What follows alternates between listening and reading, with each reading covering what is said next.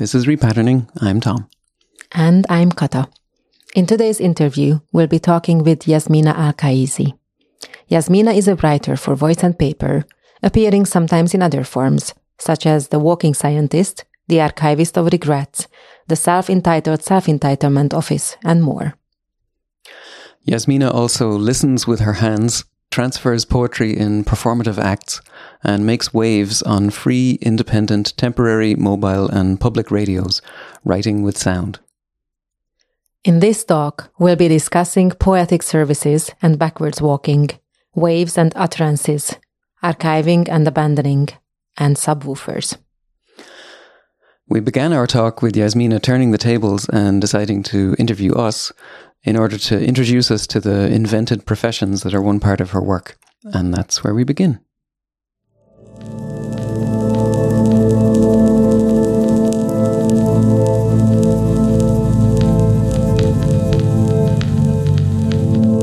Dear Kata and Tom, mm, welcome to Heart Service. this is uh, a self entitled self entitlement office where you can discuss with me certain things uh, that you have heavy on your heart.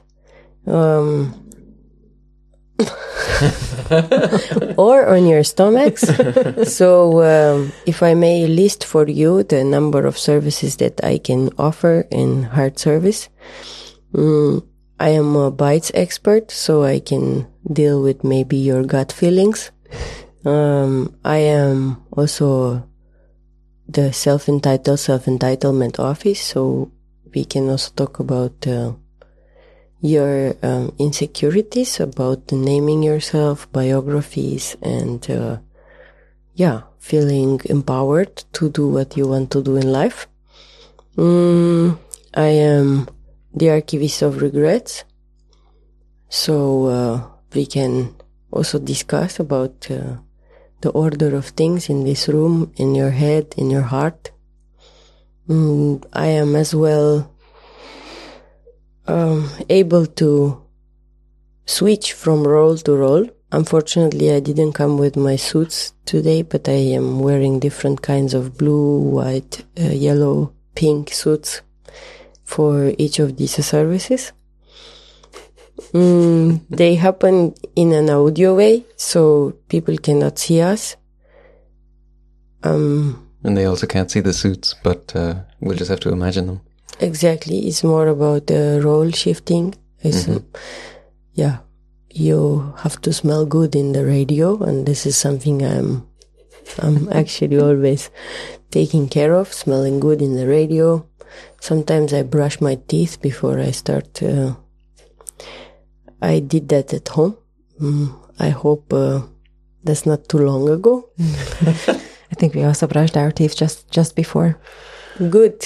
So as I said, um, welcome to Heart Service. Maybe I start with um, with you, Kata. What would you pick from uh, my expertises? Some of the expertises I, I put there. I forgot also the walking scientist. Oh yeah. Hmm. I think I'm split between the walking scientist and the archivist of the regret. Um, we can start with um, yeah we can start with the arch- archive archival regrets if you want so um, let me ask you one question where did you put that thing that was there um i can't exactly remember was it something else that it made you think about than what you expressed this question?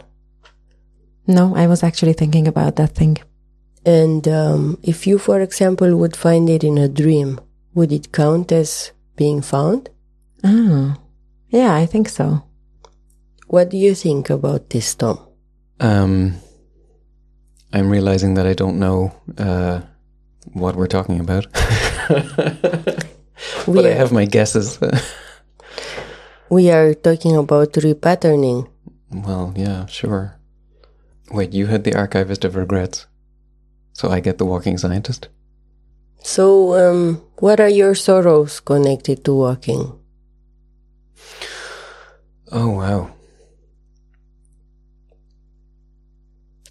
I've been doing this thing for the last kind of couple of years, uh, which is that there's a a place out in the countryside where I try to walk backwards in a circle uh, as a kind of a extended form of grieving related to a friend of ours who died. And so this is immediately what comes to mind when you when you ask me that. I, I maybe wasn't anticipating suddenly having that arrive in my mind, but that's what immediately occurs to me.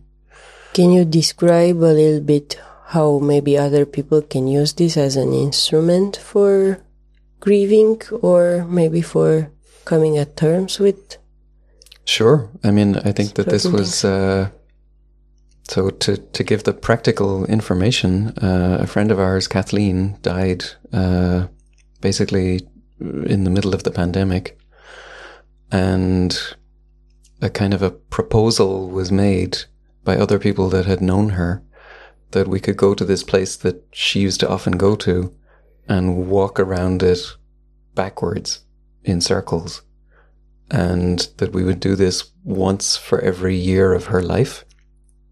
And it was made as a somewhat kind of off the cuff proposal. But then I kind of took it as a sort of a, a score of sorts. And I've been, uh, you know, adding layers in this process ever since. And of course, I don't get to go there very often, so it actually takes a while. And so it means that I'm often in a very different sort of emotional state when I end up going there. Um, yeah. It makes me think about drawing with your body in landscape. Right, yeah. Like a lollipop or a very special flower or like a yeah it's it's kind of a big gesture physically mm. and i've been working backwards also with my colleagues in research and waves ah really together with uh, two artists we invited to um, discuss about yeah about public space, and it it's a, it was a project we did last year in Bremen, and it was called um, One Day Studio, and mm. we invited artists to teach us things. Mm. So it was in pandemic, and the nice thing about it was that we could we could be together with these artists making tests and uh, always very small group Hmm. And the only way we were communicating with the other audience was to publish something in the end, like small uh, documents that we would create together.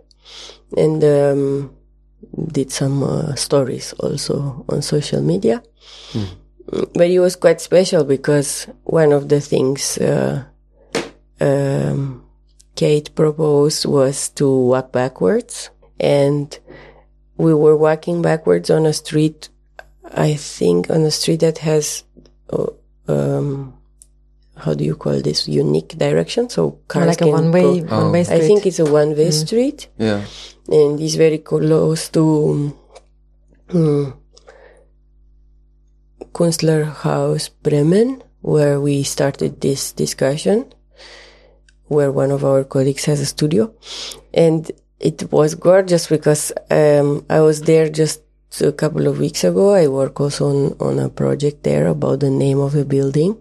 And um, it was kind of beautiful to realize that that one time walking backwards makes me never forget this experience of uh, being on that street walking backwards. So I had to walk forward uh, back to the to the building because I was sleeping in inside of the Künstlerhaus a couple of weeks ago, but that happened last year. So mm. the the project of walking backwards happened last year, and I just have another map of that street. Mm. And mm. one of the things I remember uh, I, we were also filming backwards in with my phone, and the film is absolutely gorgeous. It's Mm. really, really funny.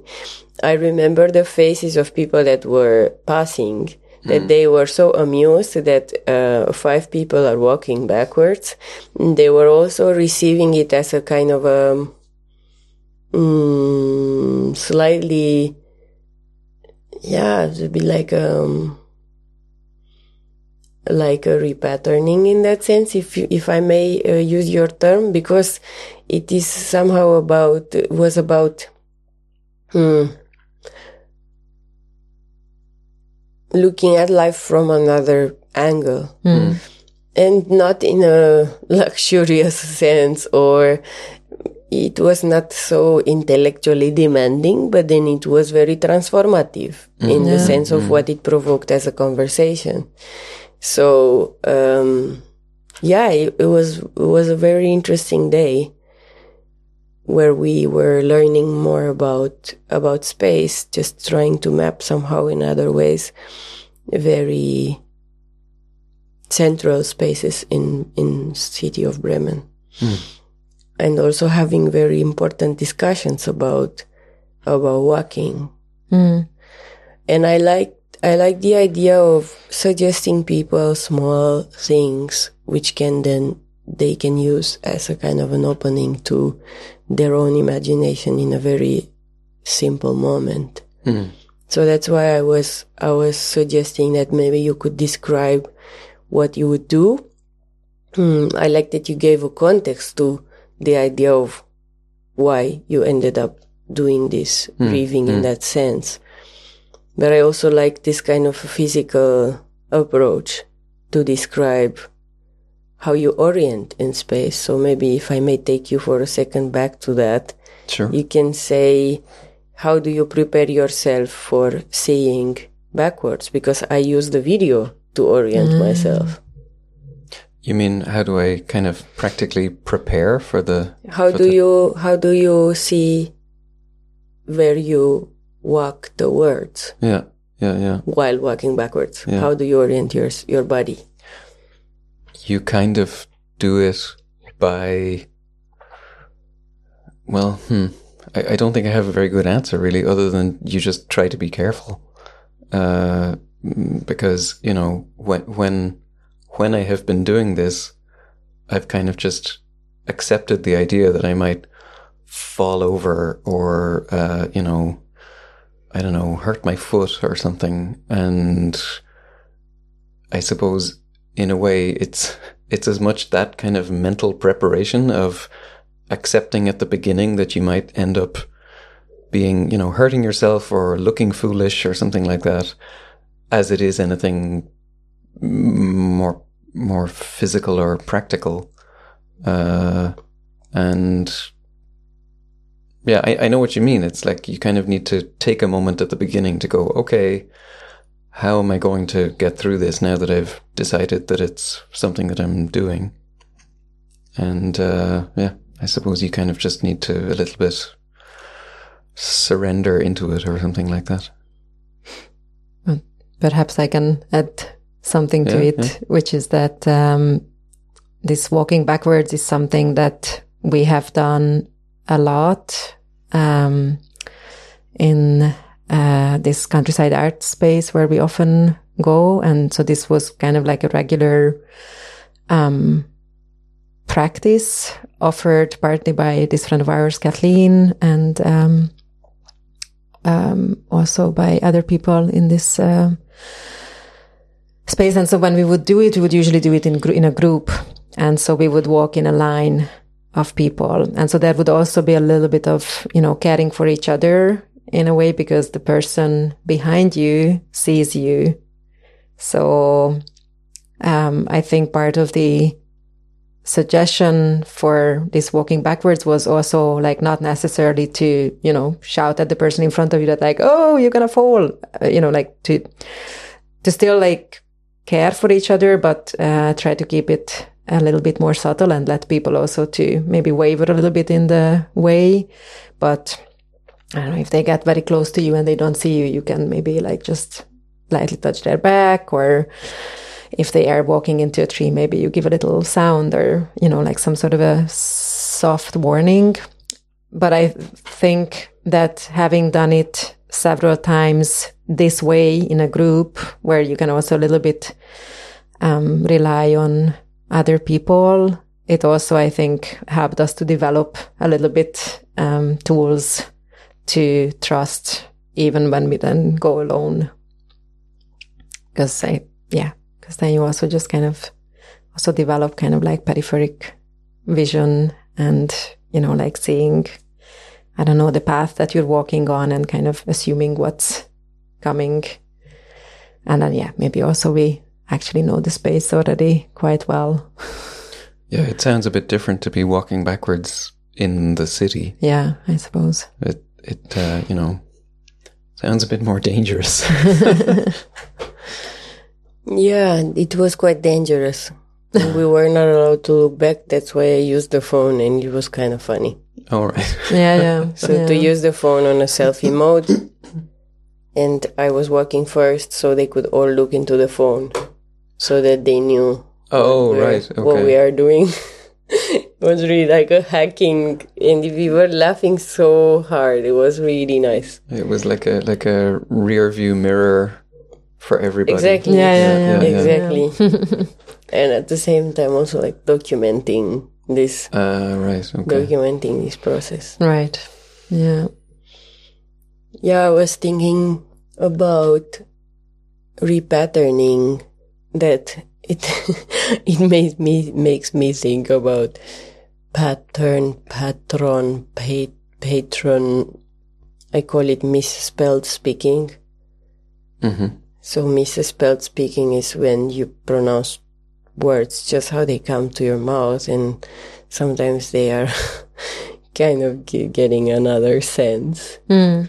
Yes, and it, it made me think, no, no, no, there are ways also to think about that in another way. For example, I'm looking more into the pattern as a something that I am avoiding Mm. rather than something that, but I'm also looking for patterns and images in different situations where I'm walking, for example, but I have also mm, an interesting approach between walking and patterns. Is not an interesting approach, but an interesting kind of connection that comes now. Is the fact that I always joke that there are the same stones, the same arrangements, sometimes the same weeds, um, the same kind of pathways, the same signs, and the little monuments of um, regulating rivers or waterways or mm, pa- pa- paths around where we are walking when we want to be maybe a bit distant to cities in Germany. And it feels to me always this same objects that are very, very similar that look like a Minecraft copy paste. and I like this idea that for me these patterns they were very fascinating in the time of pandemic doing so many walks. It was um, exactly that that I was fascinated with, just taking pictures of these stones, and mm, I call them little monuments because they are so kind of outstanding and sturdy, and they are monuments of this regulation mm. of spaces, which we call nature, or we kind of, yeah, we we try to to be as humans, no, we try to be somehow negotiating with an idea of nature, and there are these little objects that are sometimes big and very important because they prevent the shore from getting smashed, or they make a river. Um, how do you call it? Nav- navi- Like flow in a particular route. flow in a particular route. Uh, they are taming the landscape, but they are also like kind of sympathetic and usually yellow or they have nice colors or mm. there is a specific stone brought from somewhere. So I think about these patterns then walking and how I connected, I, I got connected very much with, mm, with myself through this process of walking. Mm. Um, and the first thing when I stopped yeah, when everything stopped, and I also stopped in, in uh, since yeah April 2020. The first thing that happened to me was that I I I was thinking about what could be uh, the role of the poet in a society where everything stops, mm. and also apart from of course talking about what is happening like always no there are these uh, intense news that we get from poets throughout history. And then I thought also about the importance of that role, like how that, how that could be a job. Mm. How that, how you can you be like a strong poet? A strong poet meaning maybe just a poet. and, um, I made this, uh, opera libretto, which is called Time to Think, because I was walking so much more than ever before in my life.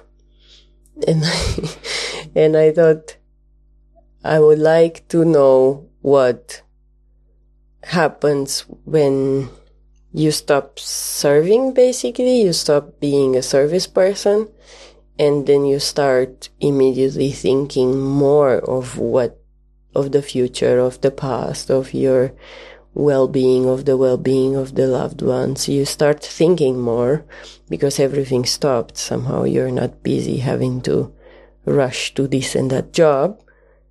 You kind of don't have any job anymore.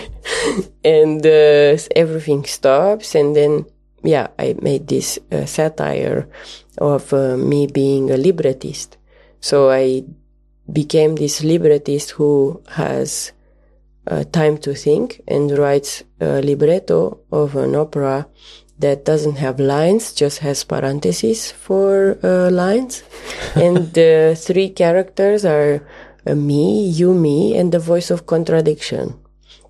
And they three, they try to speak about very important um, things like uh, how sound is transported over the water, or um, they try to kind of be smart together, but uh, they don't manage because they constantly interrupt each other, and the atmosphere of the opera is a hangover head, so nothing really works.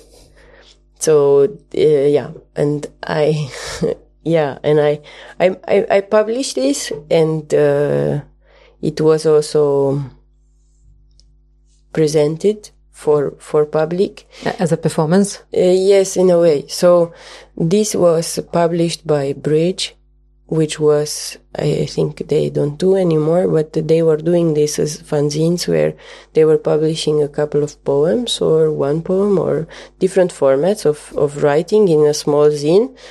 And if you would attend the event where the people who publish would present their work, hmm. you would get a copy at the entrance.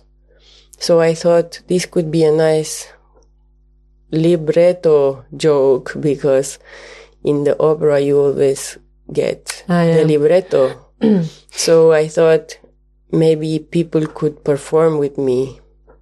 Mm-hmm. So um, this happened in, in Hopscotch and w- we don't have also a documentation of it because I didn't tell anyone, and instead of going on the little stage on the mic, I went at the first floor of Hopscotch on the bathroom window.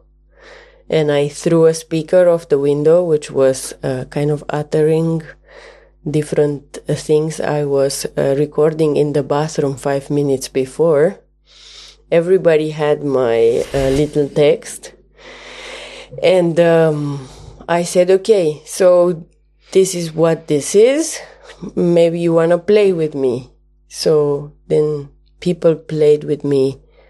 They took some of the characters. Some people also invented new character and they were faced with this uh, parenthesis where they would have to utter something but they would have to choose what to utter because the parenthesis was just a suggestion. So he was a complete mess, but he was so funny, and people were very engaged in my in my um, yeah in my whole act of trying to cope no with with this with this time and trying to find humor somehow. In this uh, tragic tragedy and this tra- yeah it was a little tragedy but um, it was also a tragedy that proved somehow um, important in terms of time stopping. Um, It also, I mean, just from what you've described now, what you were doing in a way was kind of creating a collision between words written and uh, written and spoken words, which is kind of something you're like seemingly dealing with a lot in a lot of the work that you're doing. Yes, mm, I think that that was present less than usually. Because um, I have a fear of published on paper, publishing on paper somehow, but I don't know if it's real. I think it's just an excuse to do other things, the same as I'm not thinking so much as publishing when I'm making radio shows, although you're basically bouncing waves to the moon and back, and it's a very much physical publishing. um, of course, some humans also hear it. And then you have this, uh, yeah, there are different, there are different approaches I have to text, and I try to cope with with my with my fear, with the kind of uh, activity we started here with with the heart service, which was also a couple of weeks, couple of months ago, a 22 hour radio show, of which very little of it was pre recorded. I did a live radio show in Luxembourg where I invited people to come in a in a shop that uh, Sarah and Knut and the team from the Radio Art Zone um, rented for me for that day for these 22 hours. So we were in Esch, where uh, the capital culture, and we had a I had a small uh, shop, very pretty, small entrance to a huge uh, shoe shop, but we used only a piece of it, and there we did. Um, yeah, I say we because it was a big team of making from one day to the other uh, an office out of this shop. And uh, I was broadcasting live from there, from that shop. I had always a technician with me. And this is also when I, and I, I, um, introduced the emotional technician inside of the, inside of my, uh, RI, if that's correct in English, of, uh, invented professions. So uh, the emotional technician was there uh, on my back. I had two big tables, and I had chocolates from Halle, from the chocolate factory in Halle, which does some kind of Mozart kugel with uh, almond paste. And um, yeah, and people could come in from the street. And I had different uh, colleagues in from the team of uh, Radio Art Zone, so then we could speak many languages with the people. It's a very multilingual city, um, Esch. And I was speaking to the listeners, to the people in front of me, which were coming in the shop. And I had also um, a room, a Jitsi room, where a lot of people I communicated with could just enter. Hmm. Could so they could just come into the conversation. Hmm. So I think and I spoke for I don't know, I think first batch was maybe 13 or 14 hours. I just spoke continuously to people. Hmm. And I had these services as a kind of hooks to what could we talk about.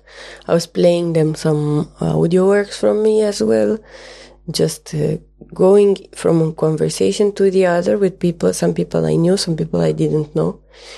It was so rich and it was so intense to um, live like this, to live to that that permanent responsibility of making some kind of sense, staying some kind of what in your interest and finding always a response to what people's necessity of conversation, simply mm. that mm. could be in that particular second in this environment, which also kind of colorful and kind of welcoming and sympathetic. Mm. And so we, we managed to create really a lot of layers of, of discussing, discussing certain certain topics. One of my professions I didn't mention before is also a bird watcher watcher. Mm-hmm. And so the bird watcher watcher is not so much able to talk about birding, but can mention some things about birders. Mm-hmm. Uh, because uh, yeah because of watching birders and uh, or because of birding birders because there is this thing that birding is a more inclusive term somehow because it doesn't include only seeing so a birdwatcher watcher is also discussing about these uh, accessibility things and also a little bit about, uh, yeah, a post-colonial approach to knowledge and a decolonial approach to knowledge or learning from different birders, meaning also uh, queer birding groups or um, feminist birding groups. Learning about birds doesn't mean uh, we're learning only about birds. You you are twisting the whole yeah, the whole history of natural sciences and also, um, it's a very interesting way to look at who is actually able to do that.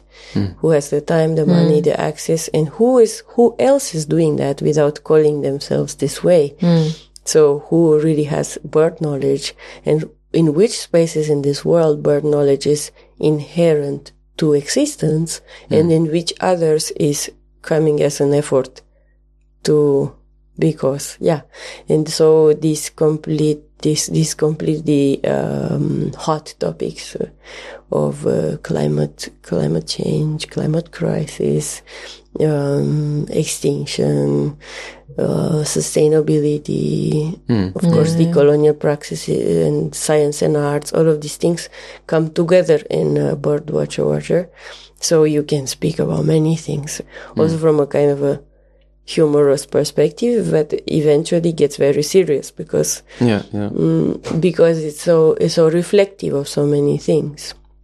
So my partner Ralph uh, is uh, birding for many years now, and uh, I have been watching Ralph birding and bird watching.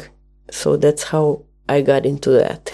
So I actually. This was the prompt for inventing yeah. this particular profession. exactly. so this is, it was very, it's very interesting because, uh, we are somehow, uh, I'm, I'm learning a lot from all that he knows already. Mm.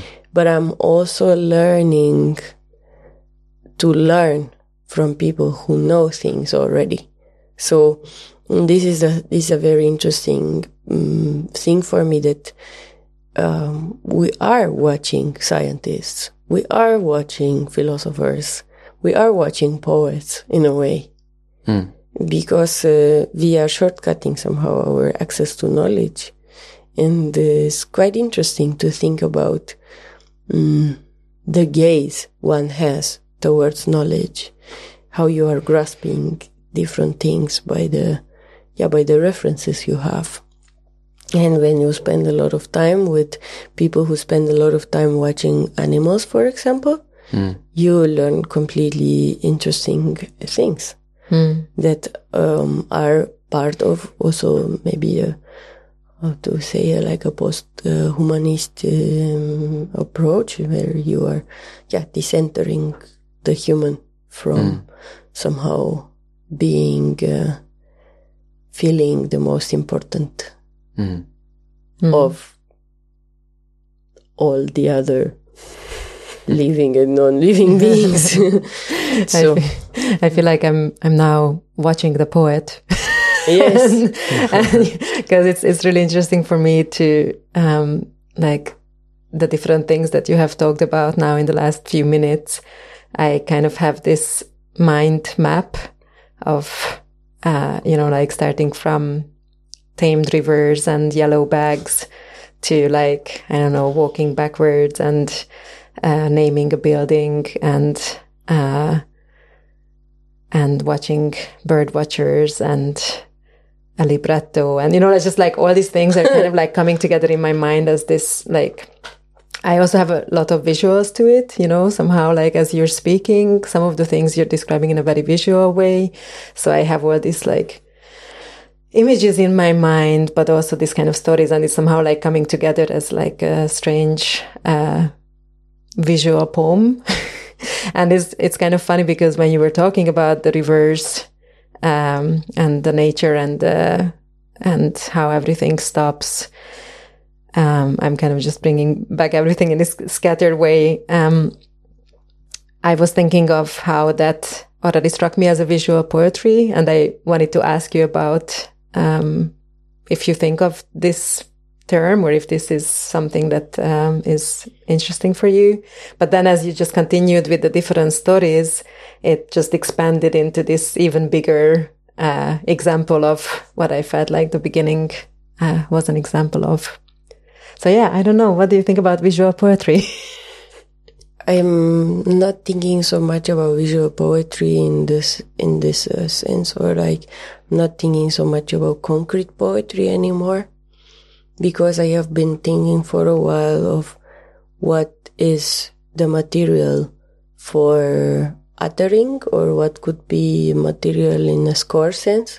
So all of these notions collide for me, and I still mm, struggle a little bit to find counter histories to a couple of names that we all know from, I don't know, Central Europe or North America that have kind of, mm, yeah, that, that put this together and gave it a name. I'm rather thinking about different types of things, which are letters or words or maybe objects or shadows or they are different things which compose somehow a possible score, which sometimes could be very flexible, fluid, or a matter of interpretation. And yeah, sounds a bit abstract, but is not uh, so abstract actually. It's a decision one takes. So, mm, just to give an example of what I mean, I'm thinking about writing with my voice which is connecting a little bit to Tom's uh, earlier mm. question. And um, I learned to say that from also from the experience of working with Ralph somehow, uh, because um, yeah, he's been he he has been doing a lot of radio in his life, and we were talking a lot about this connection with publishing and with me being afraid of the paper somehow. Mm. And the, the way I sit down in front of a microphone in a radio situation or performing for myself for an audio uh, file, I, I am, I am writing with my voice. And there are different things which are kind of, um, making that possible. Mm. And so concrete poetry or visual poetry for me is many things. Mm, sometimes uh, I I do it always. Like this is maybe a. Um, I have a paper here in my hand, and I've been trying to think about your word, and I decided to start with a heart service. So this is a plan. This is a mm, score. It's um, way to make notes, and it could be also concrete poetry piece if you want to self-entitle it. Mm. so I am I'm interested very much in that and in in lettering, but I'm not giving it such a big importance and in the way that I'm somehow sourcing these audio materials with a lot of it, but I think they collide with mm. the world outside of the paper. Sometimes I write down something and I prepare my notes for a two hour radio show or just a recording session. And I find myself having finished these two hours without even touching that paper. Mm. And I think this is quite interesting. And I also, yeah, I, I have coincidentally with me in my bag because I wanted to bring you my notebook so you can take a look at my notebook. And then I forgot and then realized I actually have the manuscript for uh, what is going to be a poetry book in a couple of weeks, I guess. And this is not at all like my notebook. It's something else. And I think I'm feeling very distant to it because it is a bunch of notebook poems Mm. that are some of them have been first written on paper, some others have been on my phone, some others I spoke before. Mm. Coming back to also what you were saying, there are things I'm writing just to speak, so I don't want to see them. I don't want anyone to see them. Mm. Or they don't have to exist in another form than uttered with uh, air, because somehow I don't believe in them in another way. Mm. And it's also about connecting this to the archive, archival and the archival regrets. It's about how you are trusting other people to operate with what you leave behind. How do you trust, uh, or how do you, how do you, how do you imagine somebody else would read it for themselves? Do you trust that this could be good enough Mm. to stand alone and bounce like a ball, uh, or would be intended to bounce like a ball and that it would end up being smashed like a tomato. So this is the thing. I think it's this is what the archivist is making possible for the people in the future or in a possible future to kind of access certain things. Mm. And if this is a very, this is also probably a very, uh, the whole thing with archives is a very Western thing. And with keeping things in a specific order and having them accessible in a specific way, maybe even stripping them from interpretation so that access could be a grid, a pattern, and then everybody would just be able to go to the grid and the pattern in uh, least time possible. Yeah, getting the information they need. Mm, but there are other ways to keep information or access information, and yeah, we we just have to kind of re relearn these relations. And me as a poet, I have that possibility to dance with these ideas. Mm. It it seems a little bit like uh, uh, that this kind of very, let's say, very ancient idea of poetry as a primarily a spoken or oral encounter is something that is maybe like has re-emerged as a different kind of possibility in an era where you have, you know, streaming and. Uh, uh, yeah, everybody has all of these uh, possibilities for audio to exist either on the internet or kind of uh, mediated through it in a way where the the paper becomes mm, somewhat disregarded, having had its sort of uh, hegemonic couple of centuries over poetry. I think uh, paper is very important. If you say, I'm into orality, orality practices, there are spaces where this is very respected and, but is in, is, is one of the things a poet has to do, if I may project on the image of a poet as something which is for other people and not for themselves. Hmm. Hmm. So I think mm, I'm s- I'm struggling a little bit with my position. Hmm.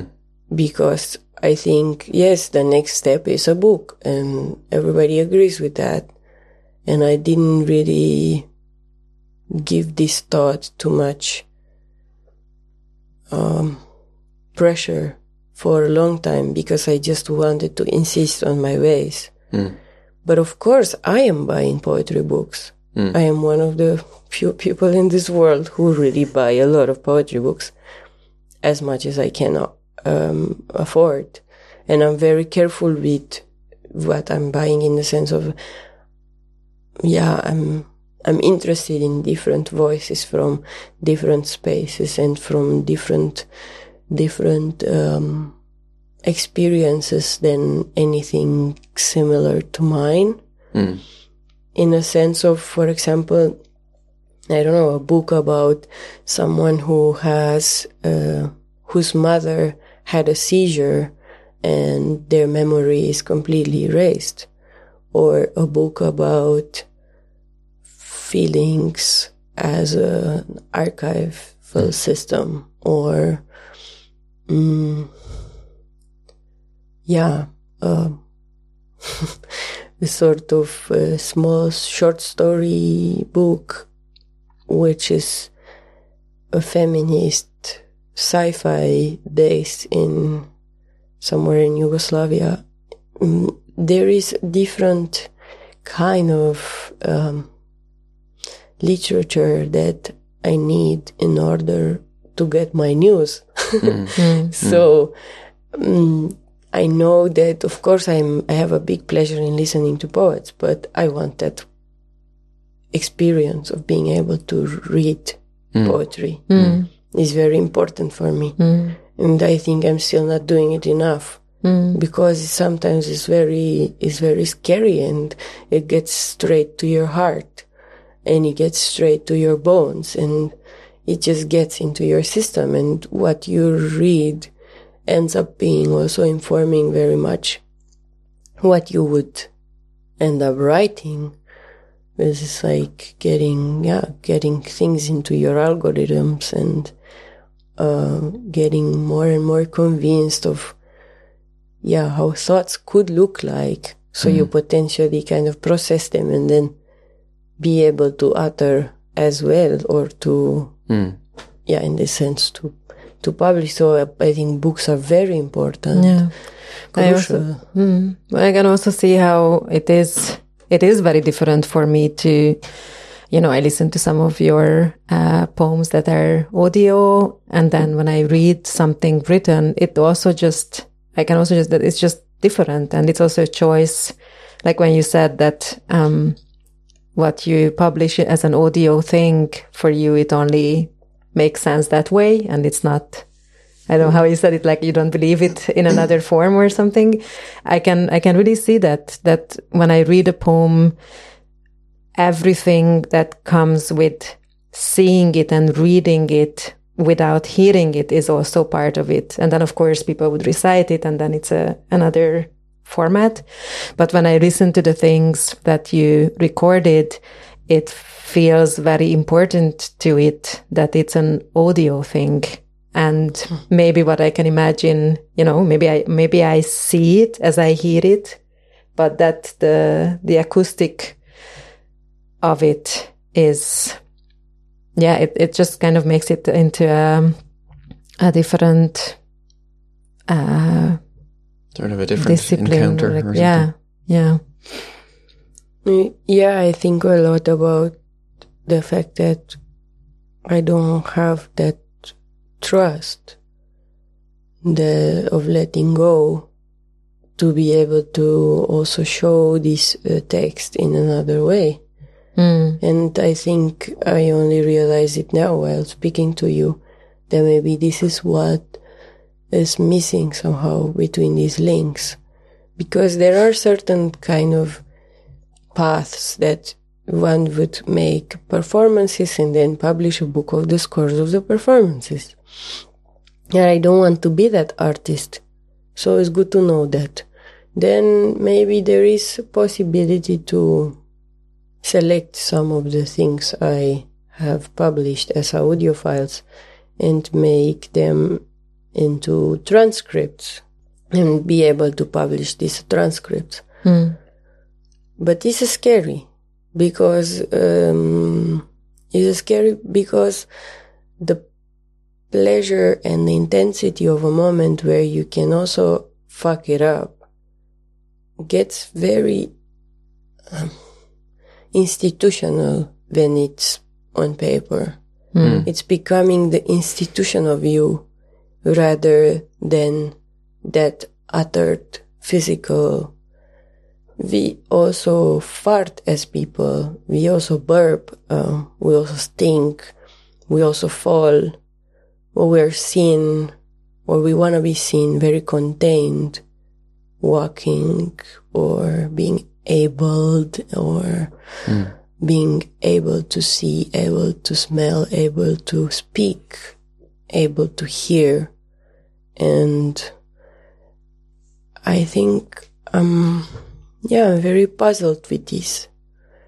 I, I'm also writing about possibilities where people stop working and start thinking and they look at each other for real and they start cooperating and different people have different approaches to senses and different uh, realities and i think the only way to maybe have a an experience in life where it's not all about hierarchies and inequality would be to cooperate and just be able to be with each other.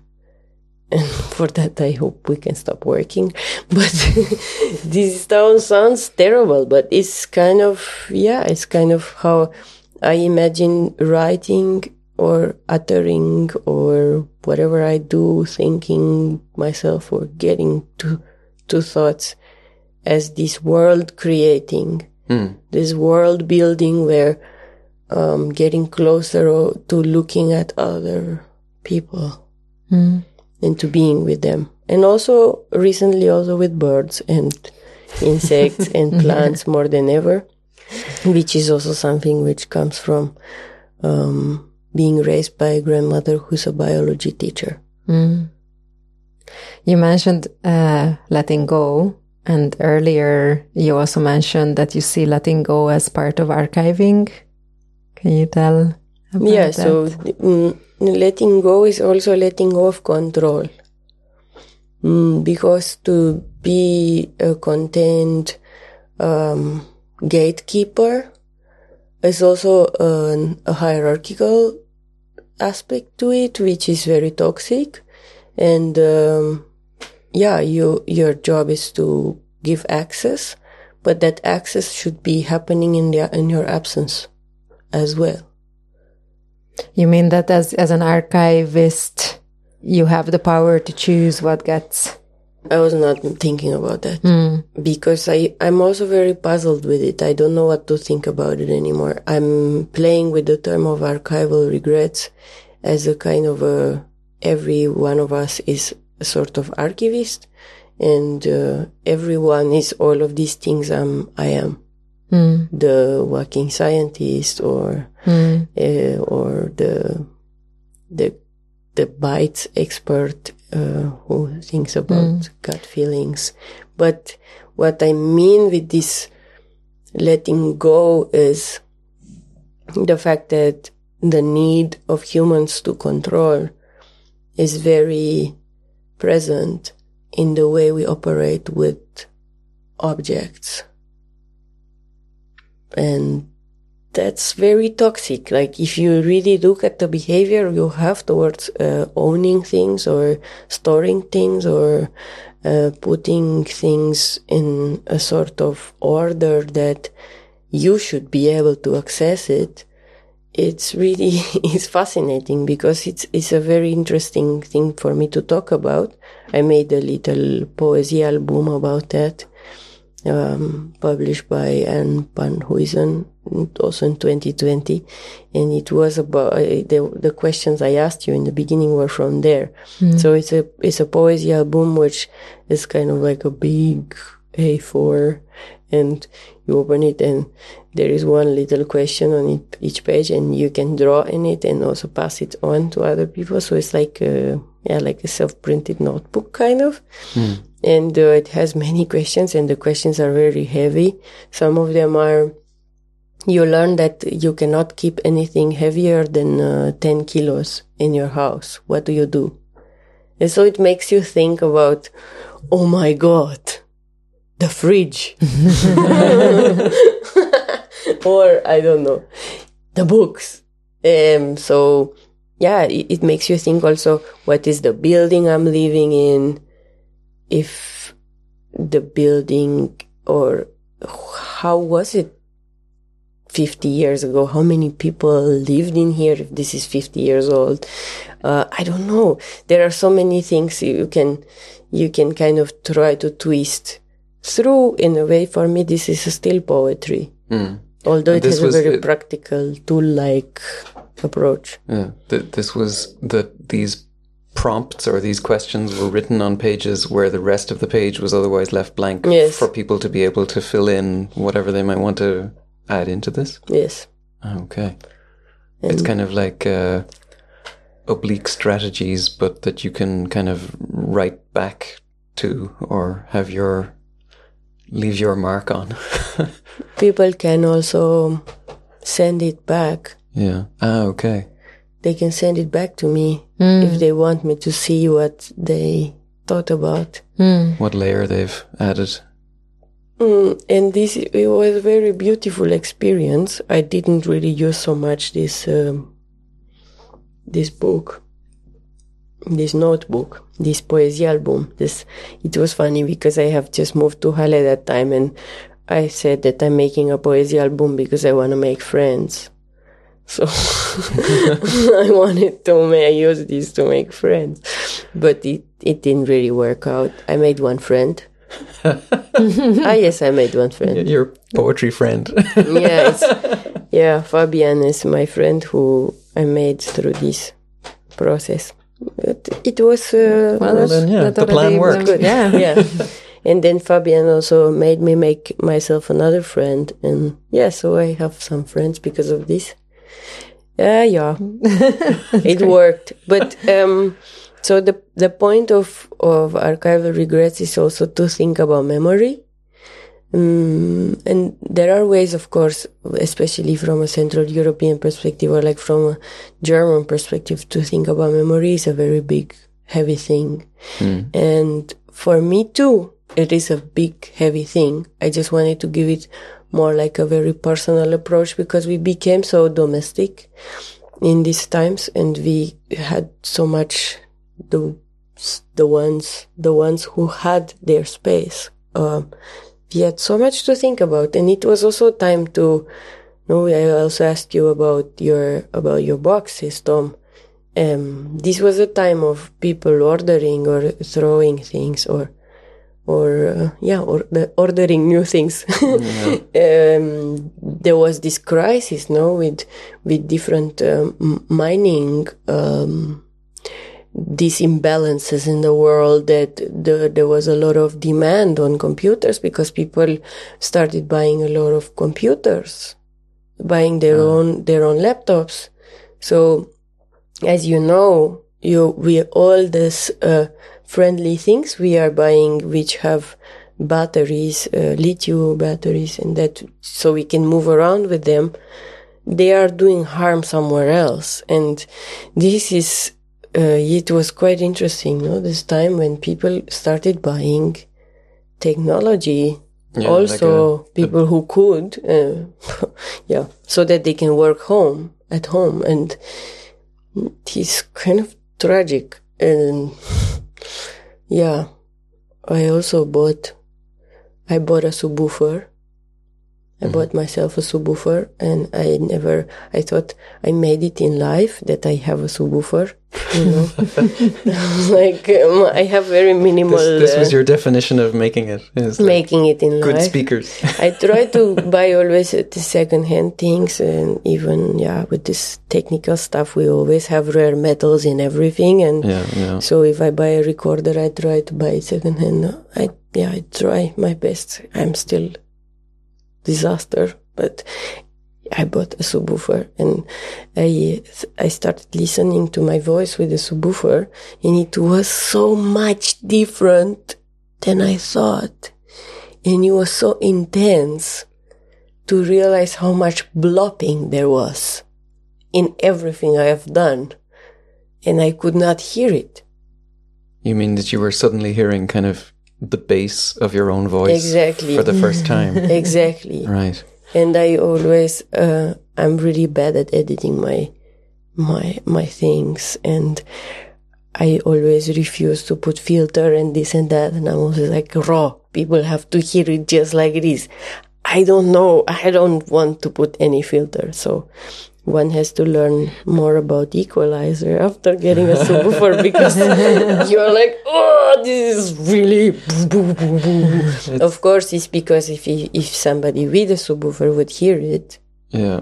then they would know. But most people maybe will not hear a subwoofer because how I'm making or transporting my things. People hear it on their phone and a little radio, hmm. mono in a car. But Yeah. so it can be anything, but there are works which are no sound works for radio in radio art that are based on I don't know on, on, on what you would hear if you would have a subwoofer or I don't know.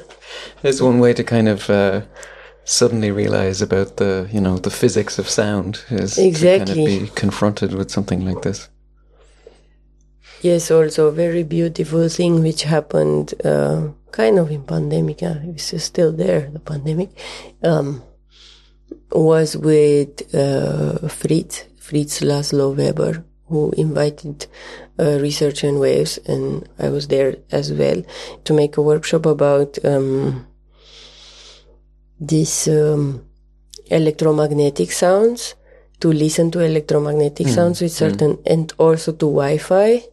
So we were walking around uh, Güterbahnhof in in Bremen as well, with these uh, special uh, uh, receptors and and discussing the translation of that sound and just walking around and hearing different kinds of uh, signals in this place, which was yeah Wi-Fi, electricity, train, different kind of and it was so beautiful because fritz was talking about how the air is not empty. And it was so nice to have this workshop because we were speaking about what we hear through these things which kind of help us hear certain movements and uh, yeah signals in the air which normally you don't. So this was very mind-blowing for me I always have to think about that. And uh, yeah, my, um my colleague and friend Norman Norman Neumann, he gave me also two microphones, two electromagnetic microphones, and I really like to to scan my my things with it and to use it somehow as a source of With your new kind of antenna. I love it. Yeah. I don't know. Does that feel like an ending?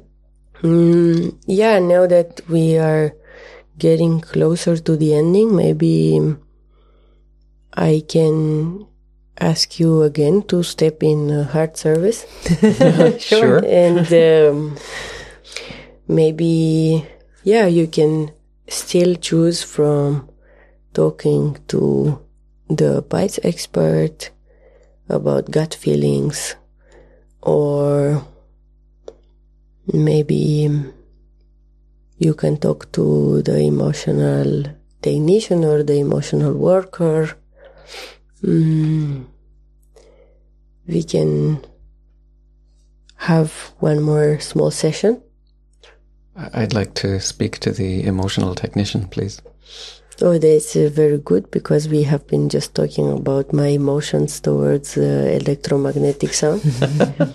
so, Tom, I know that uh, sometimes you are also operating different uh, recording devices, working around with them. Sometimes they're also antennas and things like that. Mm, I want to ask you have you ever felt that there is uh, spirit in your machines?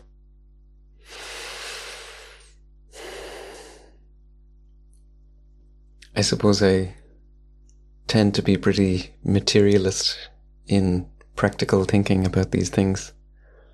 But the idea that there is some kind of spirit in them is ultimately kind of like the the poetic motivation that makes you want to do something with these things to begin with. Uh, there was a work that me and Kata were doing a few years back where we were trying to get signals from an abandoned satellite. And yeah, you, you couldn't not think about this as some form of kind of poetry or spirit when you would get these ghostly little fragments of uh, of waves coming down to earth. Um, so I think, yeah, in that sense, for sure. Kata, why do you think we use these words uh, such as abandoned for an object just because it was pre-owned? Maybe.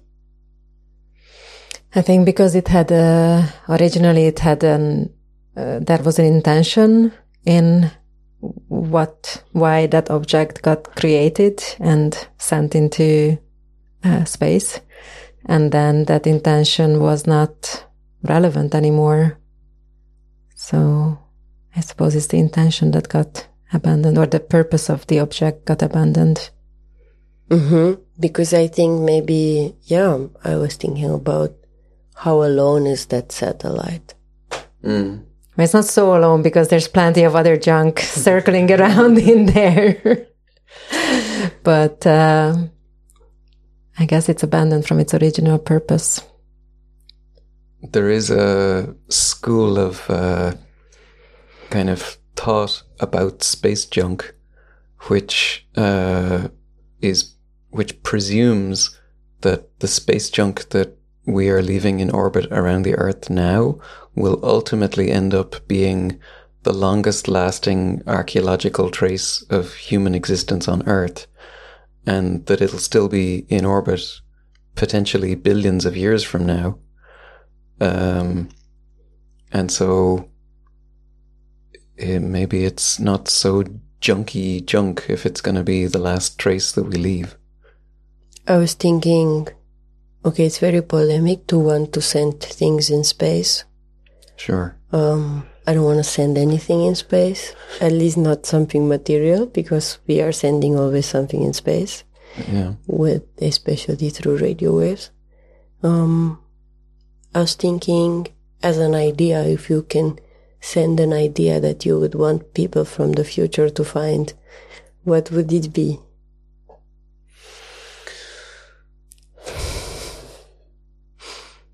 That's a big one.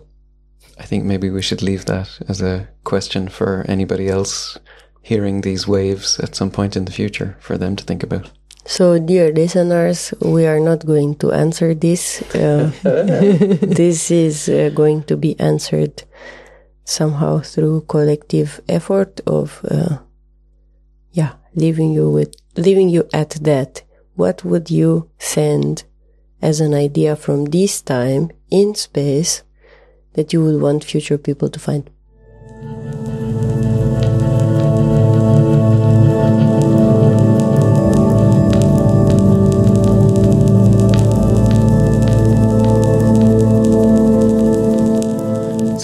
was our talk with Jasmina Al If you're curious to read more about all the different things we've been talking about, check out the website, which is repatterning.xyz. And we'll see you next time. Bye-bye. Bye.